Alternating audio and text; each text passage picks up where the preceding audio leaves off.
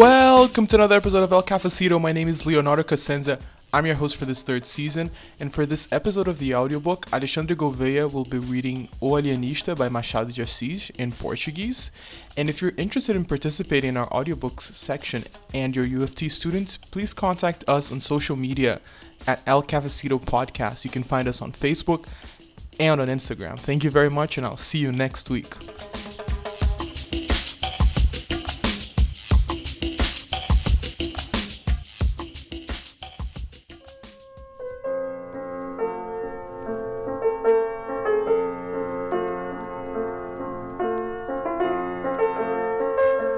Hello, my name is Alexandre Gouveia Rodrigues, and I am a third year student of Electrical and Computer Engineering at the University of Toronto. I am originally from Brazil, and today I'll be reading O Alienista, which can be translated as The Alienist. This is a classic book of Brazilian literature and was written by Machado de Assis, one of Brazil's greatest writers. Ok, let's get started now.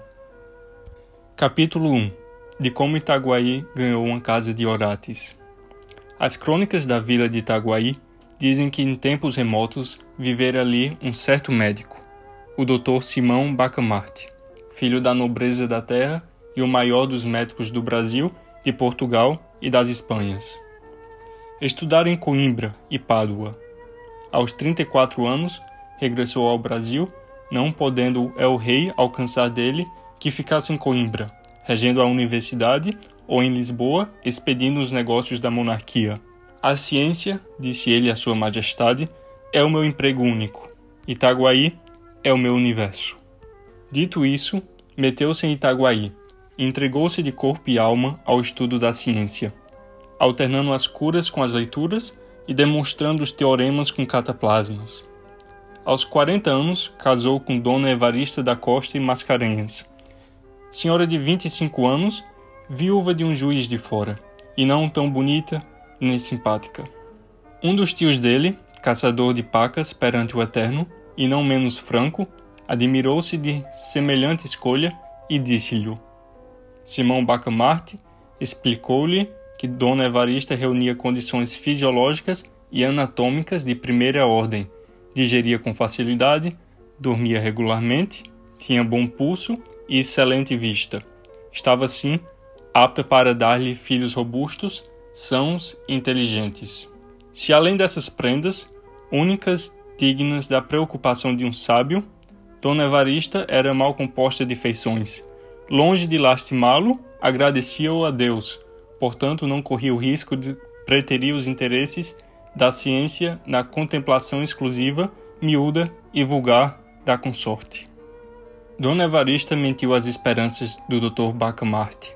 Não lhe deu filhos robustos nem mofinos. A índole natural da ciência e a longanimidade. O nosso médico esperou três anos, depois quatro, depois cinco. Ao cabo desse tempo, fez um estudo profundo da matéria releu todos os escritores árabes e outros que trouxera para Itaguaí.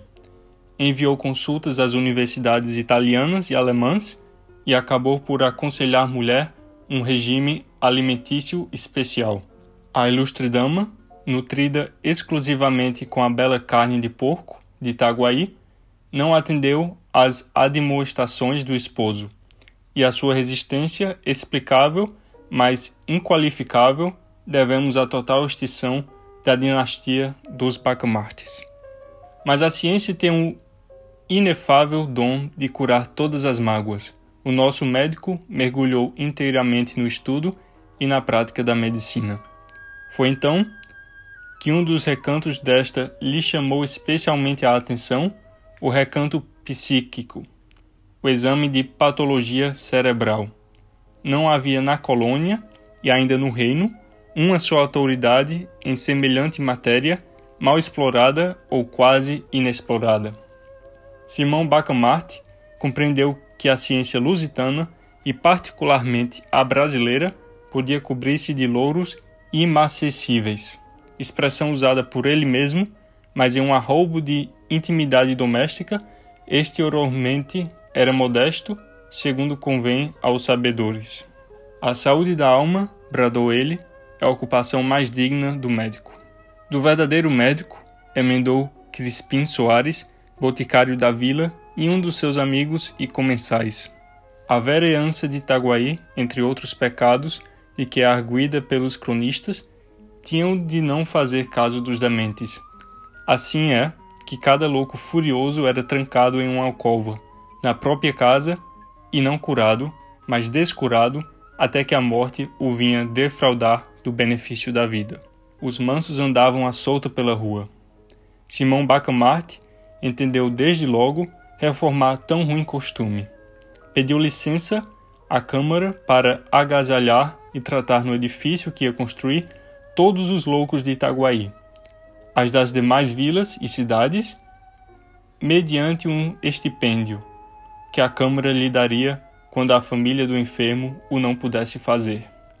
A proposta excitou a curiosidade de toda a vila e encontrou grande resistência, tão certo é que dificilmente se desarraigavam hábitos absurdos ou ainda maus. A ideia de meter os loucos na mesma casa, vivendo em comum, pareceu em si mesma sintonia de demência e não faltou quem o sinuasse a própria mulher do marido. Olhe, dona Evarista, disse-lhe o padre Lopes, vigário do lugar. Veja se seu marido dá um passeio ao Rio de Janeiro.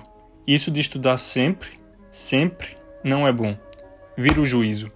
Dona Evarista ficou aterrada. Foi ter com o marido, disse-lhe que estava com desejos. Um principalmente o de vir ao Rio de Janeiro e comer tudo o que ali parecesse adequado a certo fim. Mas aquele grande homem, com a rara sagacidade que o distinguia, penetrou a intenção da esposa e redarguiu-lhe, sorrindo, que não tivesse medo. Dali foi à Câmara, onde os vereadores debatiam a proposta e defendeu-a com tanta eloquência que a maioria resolveu autorizá-lo ao que pedira, voltando ao mesmo tempo um imposto destinado a subsidiar o tratamento, alojamento e mantimento dos doidos pobres. A matéria do imposto não foi fácil achá-la. Tudo estava tributado em Itaguaí, depois de longos estudos, assentou-se em permitir o uso de dois penachos no cavalos dos enterros. Quem quisesse emplumar os cavalos de um coche mortuário pagaria dois tostões à Câmara, repetindo-se tantas vezes que essa quantia quantas fossem as horas decorridas entre a do falecimento e da última bênção na sepultura. O escrivão perdeu-se nos cálculos aritméticos do rendimento possível da nova taxa e um dos vereadores que não acreditava na empresa do médico pediu que se relevasse o escrivão de um trabalho inútil. Os cálculos não são precisos, disse ele, porque o Dr. Bacamarte não arranja nada. Quem é que viu agora meter todos os doidos dentro da mesma casa? Enganava-se o digno magistrado, o médico arranjou tudo. Uma vez empossado da licença, começou logo a construir a casa. Era na Rua Nova, a mais bela rua de Itaguaí naquele tempo. Tinha 50 janelas por lado, um pátio no centro e numerosos cubículos para os hóspedes. Como fosse grande arabista, achou no Corão que Maomé declara veneráveis os doidos, pela consideração de que Alá lhes tinha o juízo para que não pequem.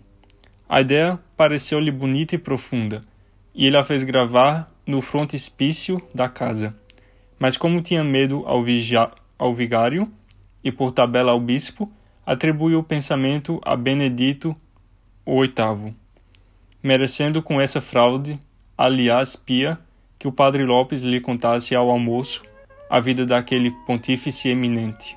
A Casa Verde foi o nome dado ao asilo, por alusão à cor das janelas, e que pela primeira vez apareciam verdes em Itaguaí. Inaugurou-se com imensa pompa, de todas as vilas e povoações próximas e até remotas e da própria cidade do Rio de Janeiro. Correu gente para assistir às cerimônias que duraram sete dias. Muitos dementes já estavam recolhidos, e os parentes tiveram ocasião de ver o carinho paternal e a caridade cristã com que eles iam ser tratados. Dona Evarista, contentíssima com a glória do marido, vestiu-se luxuosamente cobriu-se de joias, flores e sedas. Ela foi uma verdadeira rainha naqueles dias memoráveis. Ninguém deixou de ir visitar duas ou três vezes. Apesar dos costumes caseiros e recatos do século, e não só cortejavam como a louvavam. Portanto, e esse fato é um documento altamente honroso para a sociedade do tempo, portanto, viam nela a feliz esposa de um alto espírito, de um varão ilustre, e lhe sentiam inveja. Era a santa e nobre inveja dos admiradores. Ao cabo de sete dias, expiraram as festas públicas. Itaguaí tinha finalmente uma casa de Orates. Capítulo 2 Torrentes de Loucos Três dias depois, numa expansão íntima com o boticário Crispim Soares, desvendou o alienista o mistério do seu coração. A caridade, Sr. Soares, entra de certo no meu procedimento, mas entra como tempero, como o sal das coisas, que é assim que interpreto o dito de São Paulo aos Coríntios. Se eu conhecer quanto se pode saber, e não tiver caridade, não sou nada. O principal nesta minha obra da Casa Verde é estudar profundamente a loucura, os seus diversos graus, classificar-lhe os casos, descobrir, enfim, a causa do fenômeno e o remédio universal. Este é o mistério do meu coração. Creio com isto, presto um bom serviço à humanidade. Um excelente serviço, corrigiu o boticário. Sem este asilo, continuou o alienista, pouco poderia fazer. Ele dá-me, porém, muito maior campo aos meus estudos. Muito maior, acrescentou o outro. E tinha razão. De todas as vilas e arraiais vizinhos afluíam loucos à Casa Verde. Eram furiosos, eram mansos, eram monomaníacos, era toda a família dos exerdados do espírito. Ao cabo de quatro meses, a Casa Verde era uma povoação. Não bastaram os primeiros cubículos, mandou-se anexar uma galeria de mais 37. O padre Lopes confessou que não imaginara a existência de tantos doidos no mundo, e menos ainda o inexplicável de alguns casos. Um, por exemplo, um rapaz bronco e vilão, que todos os dias depois do almoço fazia regularmente um discurso acadêmico, ornado de tropos, de antiteses, de apóstrofes, com, seu, com seus recamos de grego e latim, e suas bolas de Cícero, Apuleio e Tertuliano. O vigário não queria acabar de crer que um rapaz que ele vira três meses antes jogando peteca na rua. Não digo que não, respondeu-lhe o alienista, mas a verdade é que Vossa Reverendíssima está vendo, isto é, todos os dias. Quanto a mim, tornou o vigário, só se pode explicar pela confusão das línguas na Torre de Babel, segundo nos conta a Escritura. Provavelmente confundidas antigamente as línguas, era fácil trocá-las agora, desde que a razão não trabalhe. Essa pode ser, com efeito, a explicação divina do fenômeno, concordou o alienista, depois de refletir um instante. Mas não é possível que haja também alguma razão humana e puramente científica. E disso trato. Vá que seja, e fico ansioso, realmente. Os loucos por amor eram três ou quatro, mas só dois espantavam pelo curioso do delírio. O primeiro, um falcão rapaz de 25 anos, supunha-se estrela d'alva. Abria os braços e alargava as pernas para dar-lhe certa feição de raios, e ficava assim horas esquecidas a perguntar se o sol já tinha saído para ele recolher-se. O outro andava sempre, sempre, sempre, sempre à roda das salas ou do pátio, ao longo dos corredores à procura do fim do mundo. Era um desgraçado, a quem a mulher deixou por seguir um peralvilho. Mal descobrira a fuga, armou-se de uma garrucha e saiu-lhes num escalço. Achou-o duas horas depois, ao pé de uma lagoa, matou-os a ambos com os maiores requintes de crueldade. O ciúme satisfez-se, mas o vingado estava louco. E então começou aquela ânsia de ir ao fim do mundo, a cata dos fugitivos.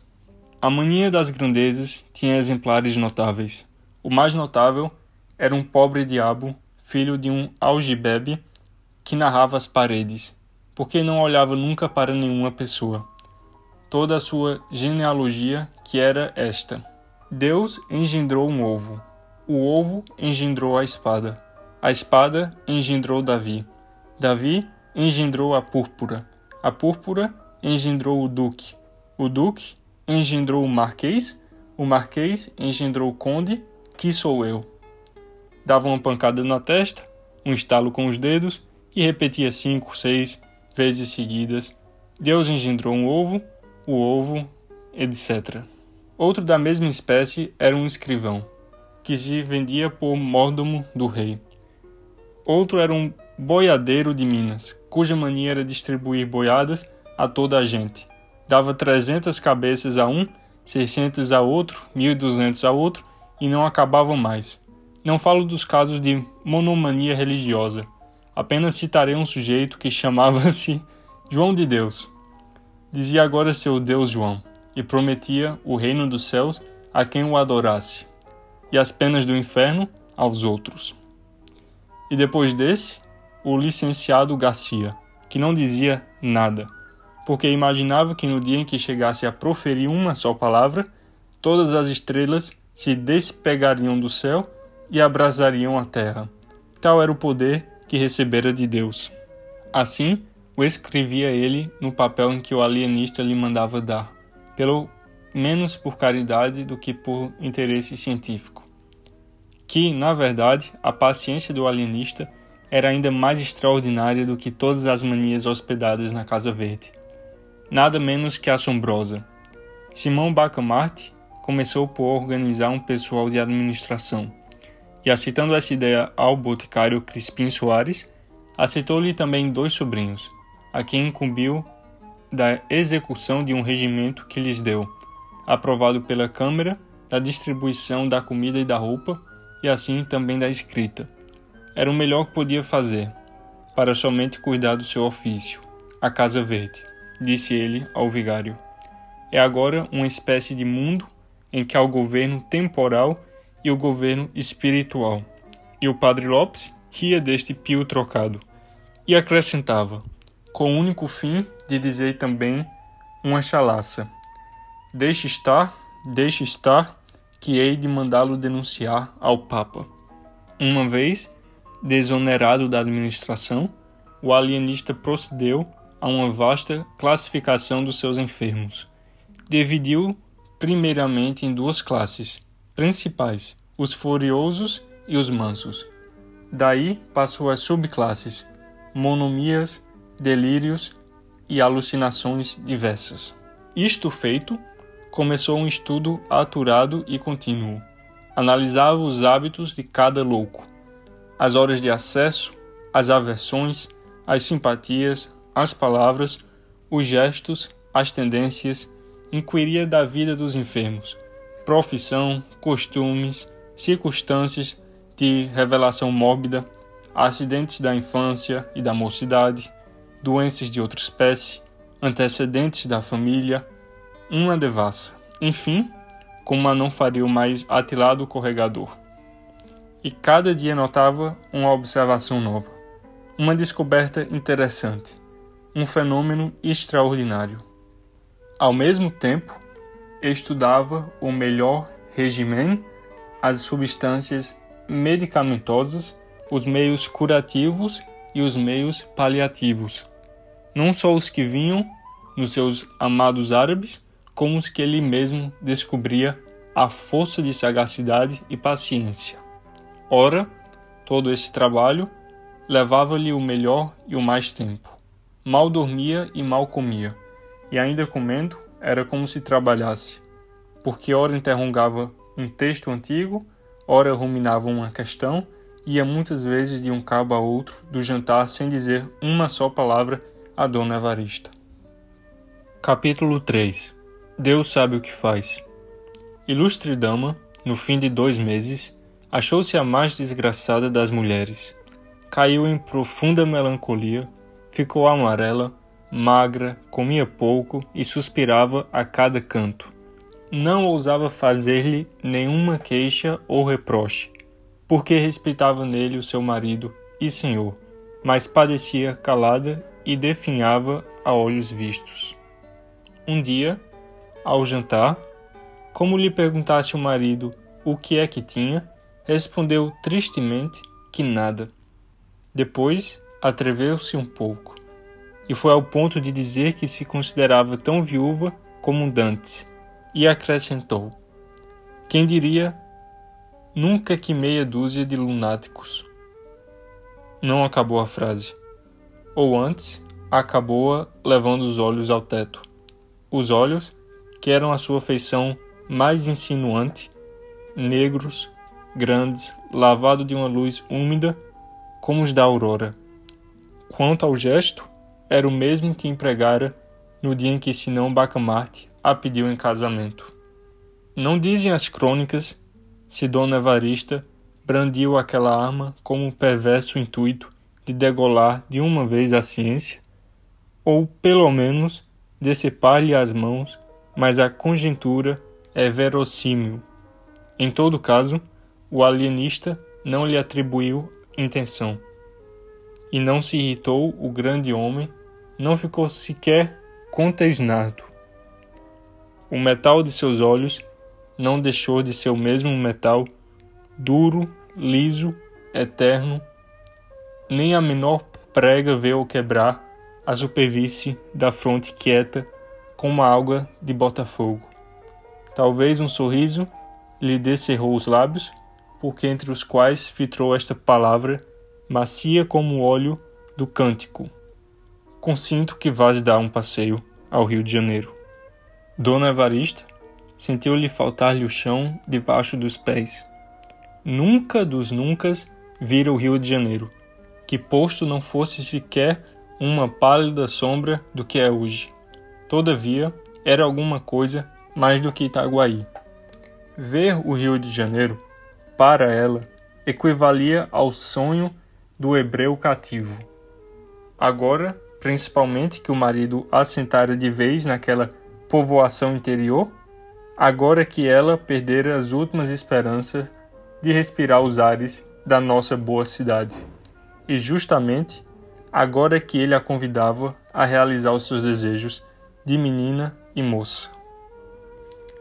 Dona Evarista não pôde dissimular o gosto de semelhante proposta. Simão Bacamarte pagou-lhe na mão e sorriu, um sorriso tanto ou quanto filosófico, além de conjugal, em que parecia traduzir-se este pensamento: Não há remédio certo para as dores da alma. Esta senhora definha, porque lhe parece que a não amo. Dou-lhe o Rio de Janeiro e consola-se. E porque era homem estudioso, tomou nota da observação.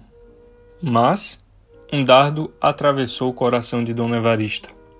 Conteve-se, entretanto.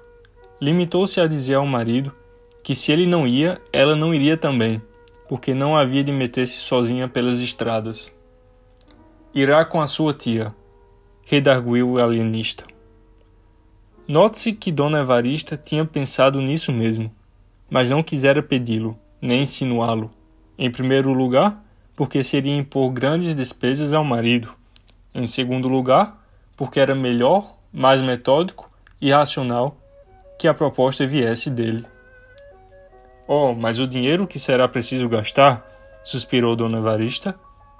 Sem convicção. Que importa? Temos ganho muito, disse o marido. Ainda ontem, o escriturário prestou-me contas. Queres ver? E levou-a aos livros. Dona Evarista ficou deslumbrada. Era uma via láctea de algarismos. E depois levou-a às arcas, onde estava o dinheiro. Deus, era montes de ouro, eram mil cruzados sobre mil cruzados, dobrões sobre dobrões, era a opulência.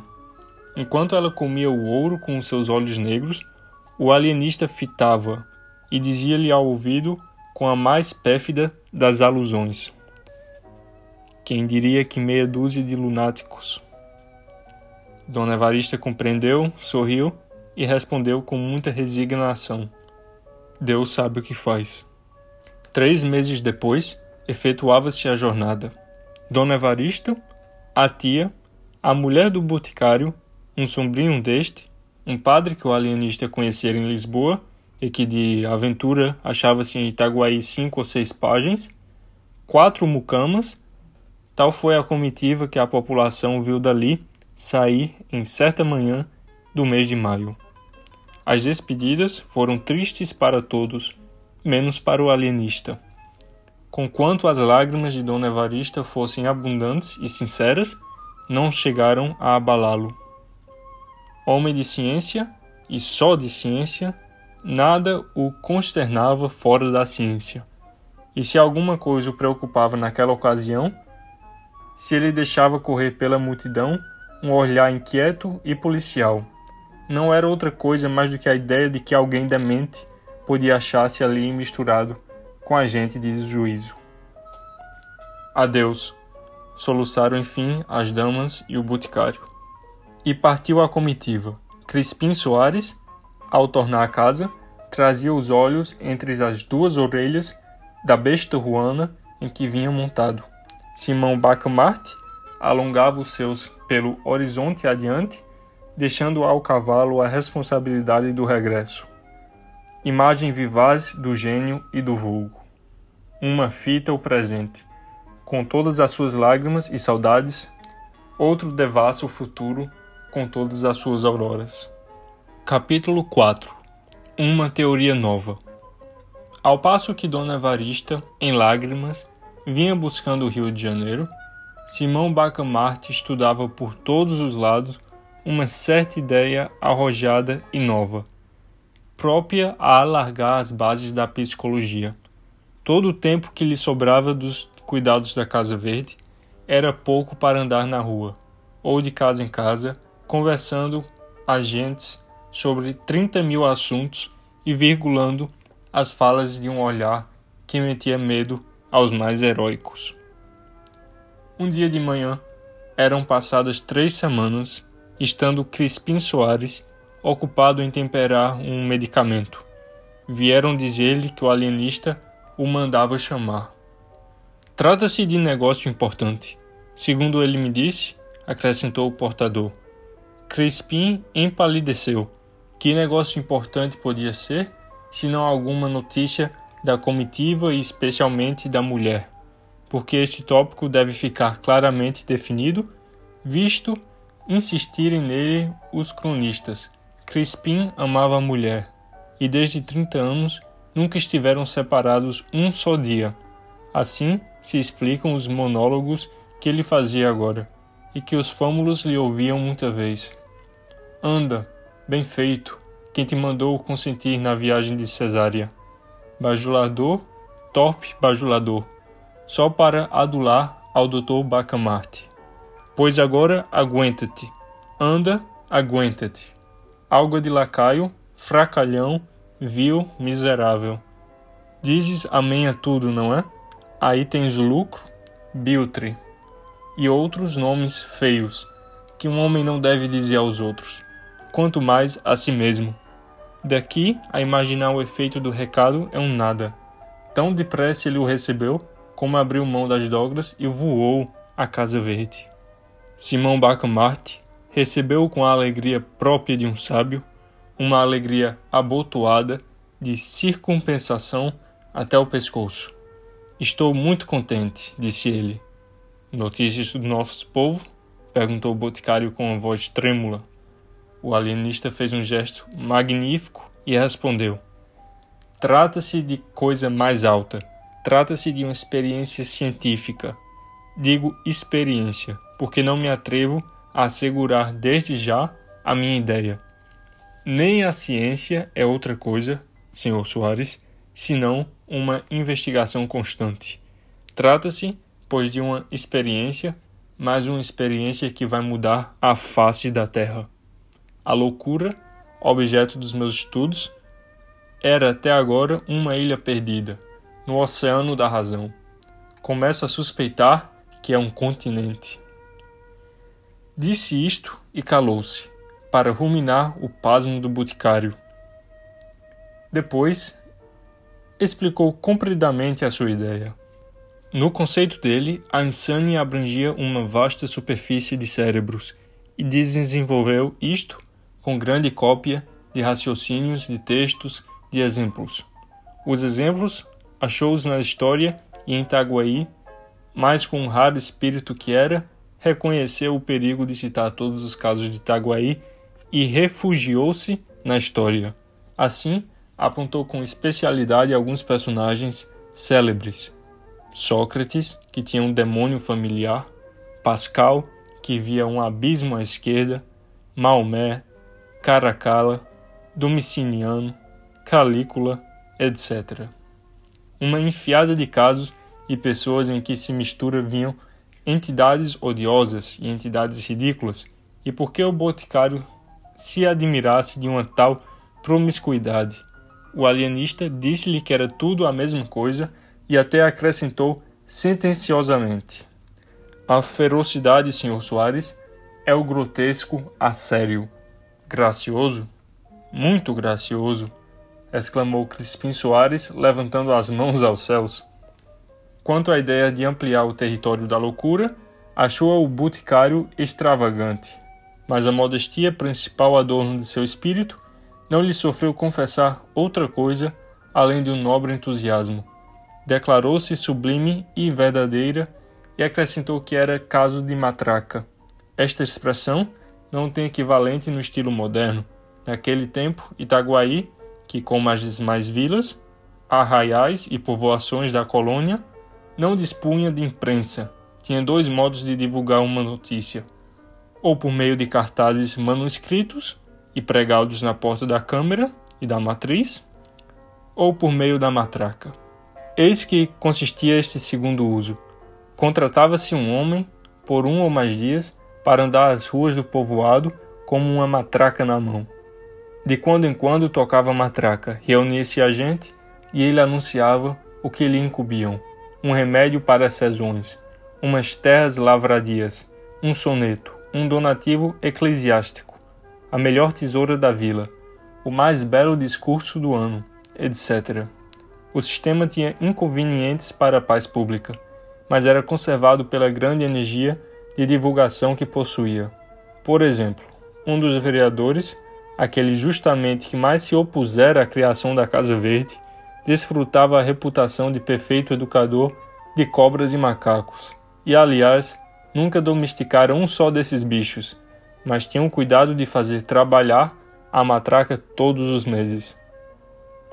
E dizem as crônicas que algumas pessoas afirmavam ter visto cascavéis dançando no peito do vereador, afirmação perfeitamente falsa, mas só devido à absoluta confiança no sistema. Verdade? Verdade? Nem todas as instituições do regime antigo mereciam o desprezo do nosso século. Há melhor do que anunciar a minha ideia. É praticá-la, respondeu o alienista à insinuação do boticário. E o boticário, não divergindo sensivelmente deste modo de ver, disse-lhe que sim, que era melhor começar pela execução. Sempre haverá tempo de dar a matraca, concluiu ele. Simão Bacamarte refletiu ainda um instante e disse: Suponho que espírito humano, uma vasta concha, o meu fim, Sr. Soares, é ver se posso extrair a pérola que é a razão.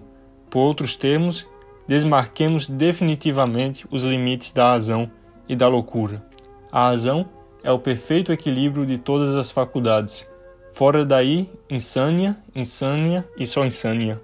O vigário Lopes, a quem ele confiou a nova teoria, declarou lisamente que não chegava a entendê-la, que era uma obra absurda, se não era absurda, era de tal modo colossal que não merecia princípio de execução. Com a definição atual, que é a de todos os tempos, acrescentou, a loucura e a razão estão perfeitamente delimitadas. Sabe-se onde uma acaba e a outra começa? Para que transpor a cerca?